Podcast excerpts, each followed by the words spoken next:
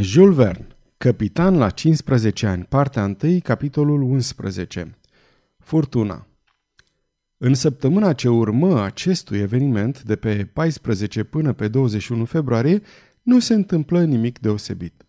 Vântul din nord-vest se întețea pe nesimțite și Pilgrim înainta iute, cam cu 160 de mile în medie, în 24 de ore – era cam tot ceea ce se putea cere de la un bastiment de asemenea dimensiuni.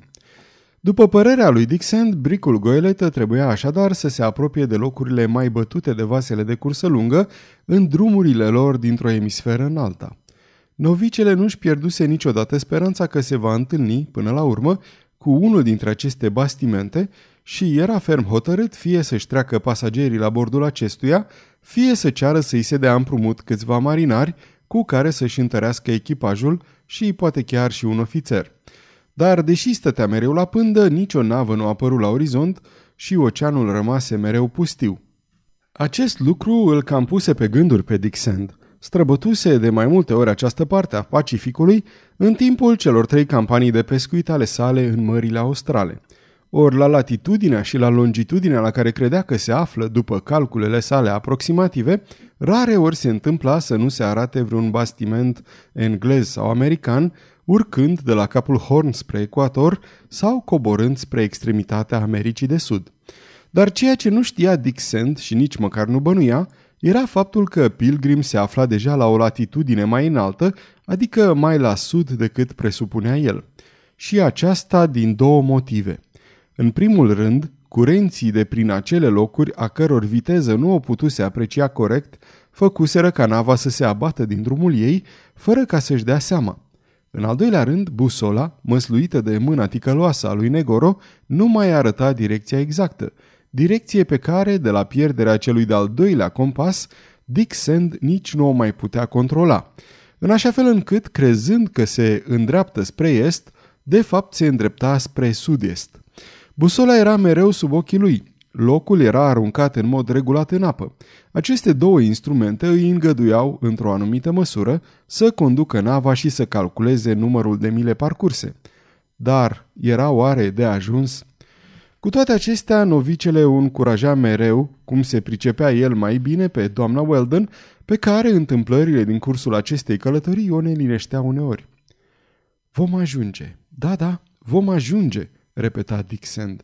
Vom atinge coasta americană, mai încolo sau încoace nu are nicio importanță, dar nu se poate să nu ajungem. Nu mă îndoiesc, Dick. Firește, doamnă Weldon, aș fi mult mai liniștit în sufletul meu dacă nu v-ați afla la bord, dacă nu ar trebui să fim răspunzători decât de noi, dar...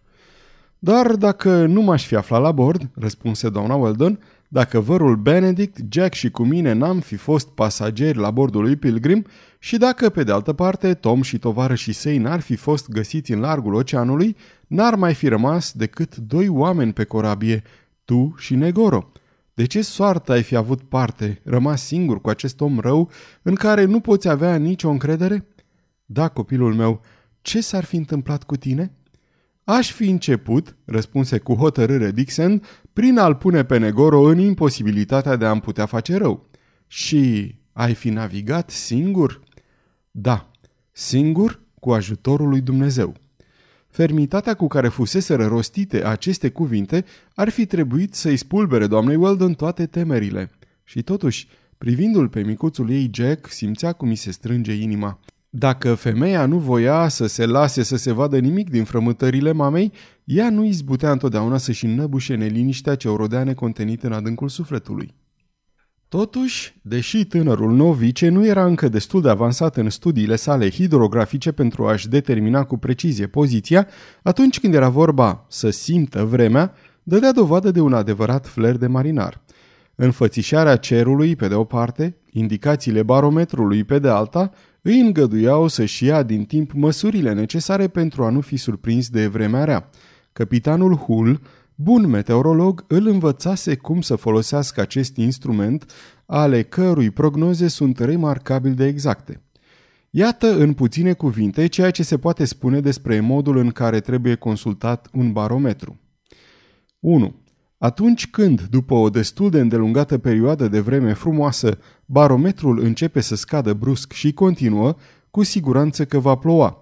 Dar dacă vremea frumoasă a ținut mult, mercurul poate începe să scadă în tubul barometrului înainte de a se observa vreo schimbare în starea atmosferei. 2.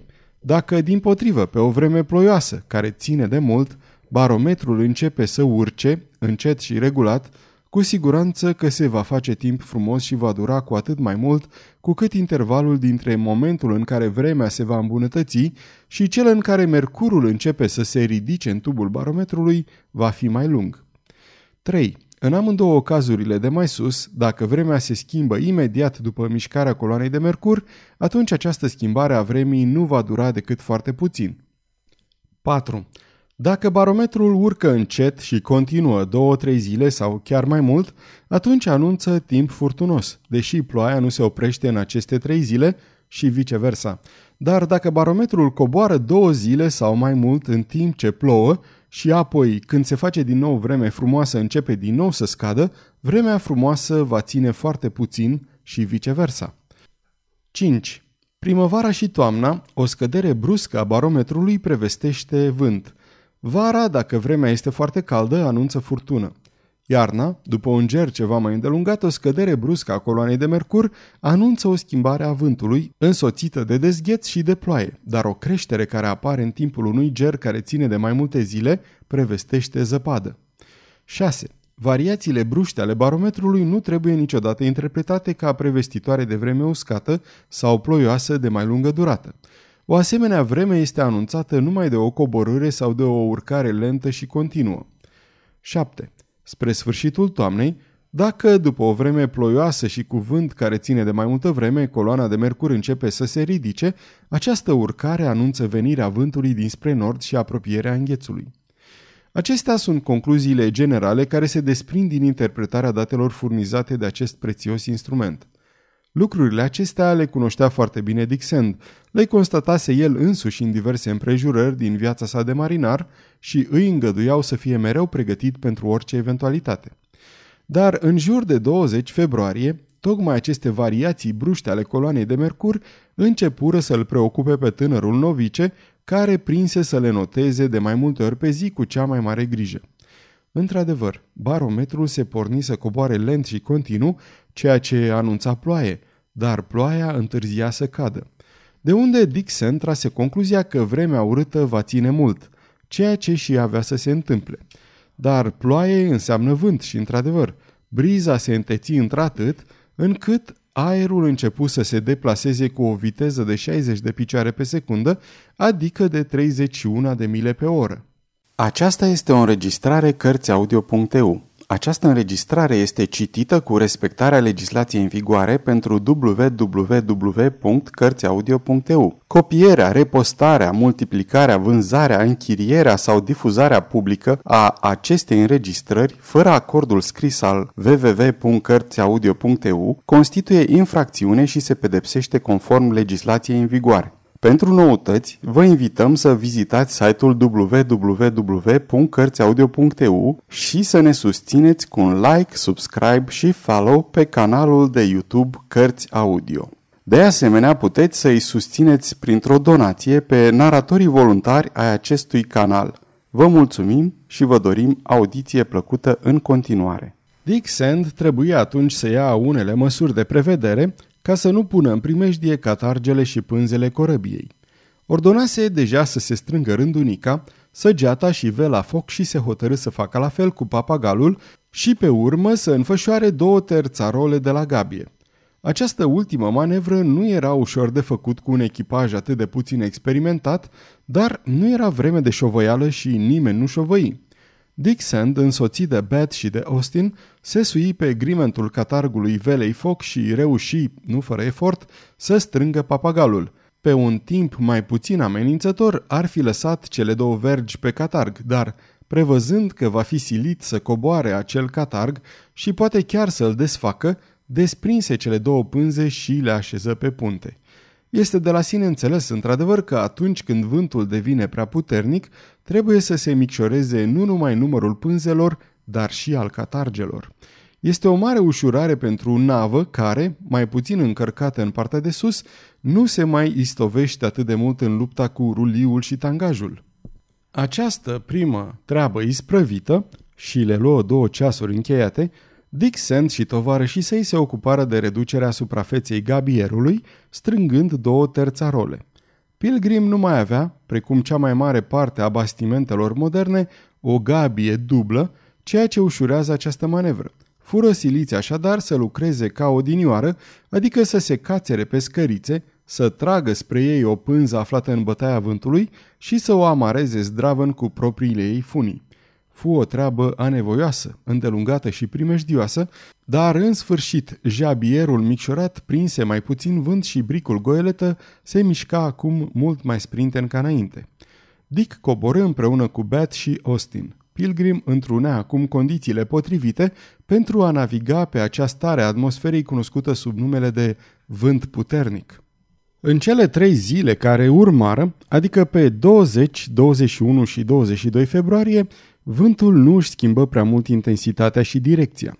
Cu toate acestea, mercurul continuă să coboare în tubul barometrului și în această ultimă zi, novicele notă că se menținea mereu sub 28 de șchioape și 70 Barometrele englezești și americane sunt gradate cu șchioape și linii. 28 de șchioape și 70 înseamnă 728 de milimetri.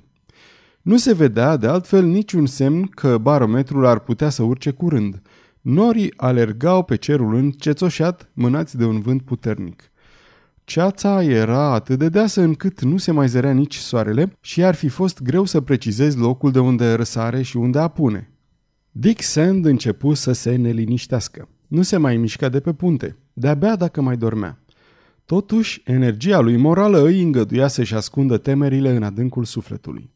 A doua zi, pe 23 februarie, briza păru să mai slăbească puțin în cursul dimineții, dar Dick Sand nu se lăsă păcălit și pe bună dreptate, căci după amiază vântul se înteți din nou și oceanul deveni și mai agitat. Pe la ceasurile patru, Negoro, care era văzut rare ori pe punte, ieși din cabină și urcă pe teuga din față. Dingo dormea pe undeva prin cine știe ce colț fără îndoială, căci nu lătră ca de obicei. Negoro, tot fără să scoată o vorbă, rămase o jumătate de oră cu ochii pierduți în zare. Talazuri mari veneau unul după altul, fără să se ciocnească însă. Totuși, erau mai înalte decât ai fi așteptat, luând în considerație puterea vântului care le stârnise. Trebuia să tragi concluzia că o vijelie grozavă se pornise pe semne undeva, în vest, la o depărtare nu prea mare, și că nu va întârzia să ajungă și prin aceste locuri. Negoro privi întinderea vastă a oceanului, atât de răscolită în jurul lui Pilgrim. Apoi ochii săi, la fel de reci și de netulburați, se înălțară spre cer. Aspectul cerului te neliniștea. Vaporii se deplasau cu viteze foarte diferite. Norii din zona superioară goneau mai repede decât cei din straturile joase ale atmosferei. Trebuia deci să ai în vedere timpul destul de apropiat în care acești nori grei aveau să se lase în jos, putând să preschimbe în furtună sau chiar în uragan, ceea ce deocamdată nu era decât un vânt puternic, adică o deplasare a aerului cu o viteză de 43 de mile pe oră. Fie că Negoro nu era omul care să se sperie cu una cu două, fie că nu-și dădea seama cât de amenințătoare era vremea, fapt este că nu se arătă deloc impresionat. Totuși, un zâmbet rău îi miji pe buze. Ai fi zis, în cele din urmă, că această stare de lucruri mai degrabă îi plăcea decât îi displăcea. Se cățără o clipă pe bom pres și ajunse până la frânghii ca să poată cuprinde cât mai mult cu privirea, de parcă ar fi căutat să vadă ceva departe în zare. Apoi coborâ și liniștit, fără să rostească niciun cuvânt, fără să facă niciun gest, se întoarse în cabina echipajului. Cu toate acestea, în pofida tuturor acestor amenințări îngrozitoare ce păreau să planeze asupra lor, exista totuși o împrejurare fericită de care toată lumea de la bord trebuia să țină seama. Aceea că vântul, oricât de năpraznic era sau avea să devină, îi ajuta din plin să se apropie cât mai iute de coasta americană. Dacă până la urmă asupra lor nu avea să se abată nicio furtună, atunci vor continua să navigheze fără mari greutăți și adevăratele pericole nu se vor ivi decât dacă se va întâmpla să acosteze într-un loc necunoscut de pe țăr. Dick Sand se gândea deja la asta. Odată ce avea să ajungă în preajma uscatului, Cum va manevra corabia dacă nu va întâlni un pilot de prin partea locului care să cunoască bine coasta? În cazul în care vremea rea îl va sili să caute un port în care să se refugieze, cum se va descurca de vreme ce nu mai navigase niciodată pe acolo? Fără îndoială, nu avea încă de ce să fie preocupat de această eventualitate. Și totuși va veni și vremea când va trebui să ia o hotărâre în această privință. Ei bine, o va lua. În cele 13 zile care se scurseră de pe 24 februarie până pe 9 martie, starea atmosferei nu se schimbă. Cerul rămase acoperit de nori grei, timp de câteva ceasuri vântul slăbi, apoi se porni să sufle cu aceeași tărie. De două sau de trei ori barometrul urcă, dar variațiile lui de 12 linii erau prea bruște pentru a anunța schimbarea vremii și domolirea vântului. De altfel, coloana de mercur cobora aproape imediat și nimic nu te putea îndreptăți să speri că vremea rea va trece curând. Izbucniră de asemenea furtuni puternice care îi neliniștiră serios pe Dick Sand. De două sau de trei ori fulgerul lovi valurile doar la câteva lungimi de cablu de corabie. Apoi plouă torențial și se formară trâmbe de vapori pe jumătate condensați care învăluiră nava într-o ceață deasă. Ceasuri la rând, omul de cart nu mai văzut nimic altceva și nava înaintă orbește. Deși bastimentul, izbit de valuri, se clătina îngrozitor, doamna Weldon, din fericire, îndura ruliul și tangajul fără să fie în vreun fel tulburată din pricina aceasta. Dar micuțul ei suferi mult și trebuie să stea la căpătâiul lui și să-i aline suferința. În ceea ce îl privește pe vărul Benedict, acesta nu era mai bolnav decât libărcile americane în societatea cărora își petrecea tot timpul, studiindu-le plin de pasiune, ca și cum ar fi fost instalat comod în cabinetul său din San Francisco. Din fericire, de asemenea nici Tom și nici tovarășii săi nu se arătară sensibili la răul de mare și în felul acesta putură să-l ajute în continuare pe tânărul novice, absolut obișnuit cu clătinările unei corăbii care îi joacă pe valuri încercând să țină piept furtunii. Pilgrim înainta cu repeziciune, deși o parte din pânze erau lăsate, iar Dixon prevedea deja că vor mai trebui strânse și altele. Dar vroia să mai reziste încă atât timp cât o va mai putea face fără să riște. Potrivit aprecierilor sale, coasta nu era prea departe. Echipajul veghea, deci, cu grijă. Totuși, novicele nu se putea lăsa în seama tovarășilor săi în ceea ce privește descoperirea primelor semne care să vestească apropierea de uscat. Într-adevăr, oricât de agere ar fi privirile lor, acela care nu este obișnuit să îi scodească largul oceanului, nu este în stare să dezlușească conturul vag al unui țărm, mai ales pe o ceață deasă. Așa că Dick Sand fu silit să stea de veghe el însuși și adesea se cățăra până sus pe catarg ca să vadă mai bine, dar nu se zărea nici urmă din coasta americană. Ceea ce îl mira, iar doamna Weldon, în urma câtorva vorbe care îi scăpaseră, înțelegea această mirare. Era 9 martie. Novicele stătea în față, când scrutând marea și cerul, când privind catargele lui Pilgrim, care începeau să obosească din pricina vântului. Nu vezi încă nimic, Dick?" îl întrebă ea, profitând de o clipă în care lăsase luneta din mână. Nimic, doamnă Weldon, nimic, răspunse novicele, și totuși zarea începe să se limpezească puțin, căci vântul acesta puternic, care pare să se întețească într-una, mai risipește din nori. Și după tine, Dick, coasta americană nu trebuie să fie prea departe? Nu poate să fie, doamnă Weldon, și dacă mă miră ceva, este că nu se zărește încă. Totuși, reluă doamna Weldon, corabia a mers mereu în direcția în care trebuie. Mereu de când vântul a început să bată spre nord-vest, răspunse Dixon, adică din ziua în care l-am pierdut pe nefericitul nostru capitan, la oaltă cu echipajul său.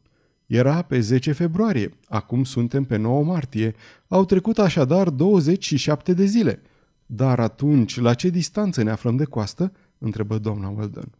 La cam 4500 de mile. Dacă sunt unele date de care mă mai îndoiesc, cel puțin de cifra asta sunt sigur cu o aproximație de cel mult 20 de mile. Și care a fost viteza corăbiei? În medie, 180 de mile pe zi de când s-a întețit vântul, răspunse novicele. Așa că sunt surprins că încă nu se vede uscatul și ceea ce îmi pare și mai extraordinar este că nu ne întâlnim cu niciunul dintre acele bastimente care trec de obicei pe aici.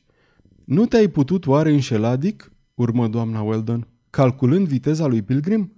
Nu, doamnă Weldon, în privința asta nu m-am putut înșela. Locul a fost aruncat în apă din jumătate în jumătate de oră și am notat cât se poate de exact datele oferite de el. Iată, voi cere să fie aruncat din nou și veți vedea că în clipa de față înaintăm cu 10 mile pe oră, ceea ce înseamnă mai mult de 200 de mile pe zi. Dick Sand îl chemă pe Tom și îi dădu ordin să arunce locul în apă, treabă cu care bătrânul negru era de acum foarte obișnuit.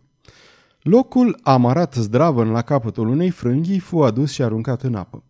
Abia fusese desfășurată 25 de brațe, că frânghia slăbi în mâinile lui Tom. Ah, domnule Dick!" strigă acesta. Ei, Tom, frânghia s-a rupt!" S-a rupt frânghia?" strigă Dixon. S-a dus locul?" Bătrânul Tom îi arătă capătul de frânghie cu care rămăsese în mână. Era cât se poate de adevărat. Nu legătura slăbise, frânghia se rupsese exact la mijloc. Și totuși era un odgon de cea mai bună calitate. Ar fi trebuit ca toroanele în locul în care se rupsese să fi fost tocite. Și așa și erau, după cum putu constata Dixend când a avut capătul de funie în mână. Dar se tociseră oare într-adevăr de prea multă întrebuințare? Se întrebă novicele care devenise bănuitor. Orice s-ar fi întâmplat, locul era de acum pierdut și Dixend nu mai avea nicio posibilitate de a măsura exact viteza vasului său. Drept orice instrument, nu mai poseda decât o busolă și nu știa că indicațiile acesteia sunt false. Doamna Weldon îl văzu atât de întristat de acest accident încât nu mai vrut să-l bată la cap și, abătută, se retrase în cabina sa. Dar dacă viteza lui Pilgrim și în consecință drumul parcurs nu mai puteau fi estimate, fu lesne de constatat că siajul navei era la fel de pronunțat. Într-adevăr, a doua zi, pe 7 februarie, barometrul coborâ la 28 de degete și 20 716 mm, ceea ce anunța una dintre acele răbufniri ale vântului care pot ajunge până la 60 de km pe oră. Trebuiau din nou să mai strângă neîntârziat din pânze ca să nu pună în primejdie nava. Dixon hotărâ să coboare catargul papagalului și catargul săgeții și să strângă pânzele de jos, astfel încât să nu mai navigheze decât cu focul mic și cu gabierul cu o singură terțarolă. Îl chemă pe Tom și pe tovară și săi ca să-l ajute la această manevră dificilă, care, din păcate, nu se putea executa cu rapiditate. Și totuși timpul îl gonea din urmă, căci furtuna începuse deja să se dezlănțuie cu furie. Dixon, Austin, Acteon și Bat se urcară pe catarge, în vreme ce Tom rămase la cârmă, iar Hercule, pe punte, ca să slăbească fungile de îndată ce avea să primească această comandă. După nenumărate încercări, catargul săgeții și catargul papagalului fură coborâte, nu fără ca acești oameni de treabă să nu fi fost de mai multe ori gata-gata să se prăbușească în mare, într-atât de tare se clătinau catargele din pricina ruliului. Apoi gabierul fiind micșorat, iar vela foc strânsă, bricul goeletă rămase doar cu focul mic și gabierul cu o singură terțarolă. Deși aproape toate pânzele sale erau acum strânse, Pilgrim continua să înainteze cu o viteză excesivă. Pe 12, timpul se înrăutăți și mai mult. În ziua aceea, încă din zori, Dixon văzu, nu fără să se înspăimânte, barometrul coborând la 27 de degete și 90 709 mm. Se pornea o adevărată vijelie atât de puternică încât Pilgrim nu mai putea naviga nici cu puținele pânze ce mai rămăseseră.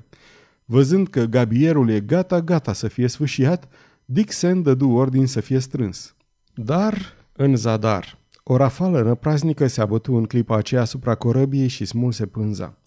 Austin, care se afla pe verga gabierului mic, fu izbit de scota de la babord. Rănit, dar destul de ușor, reuși să coboare pe punte.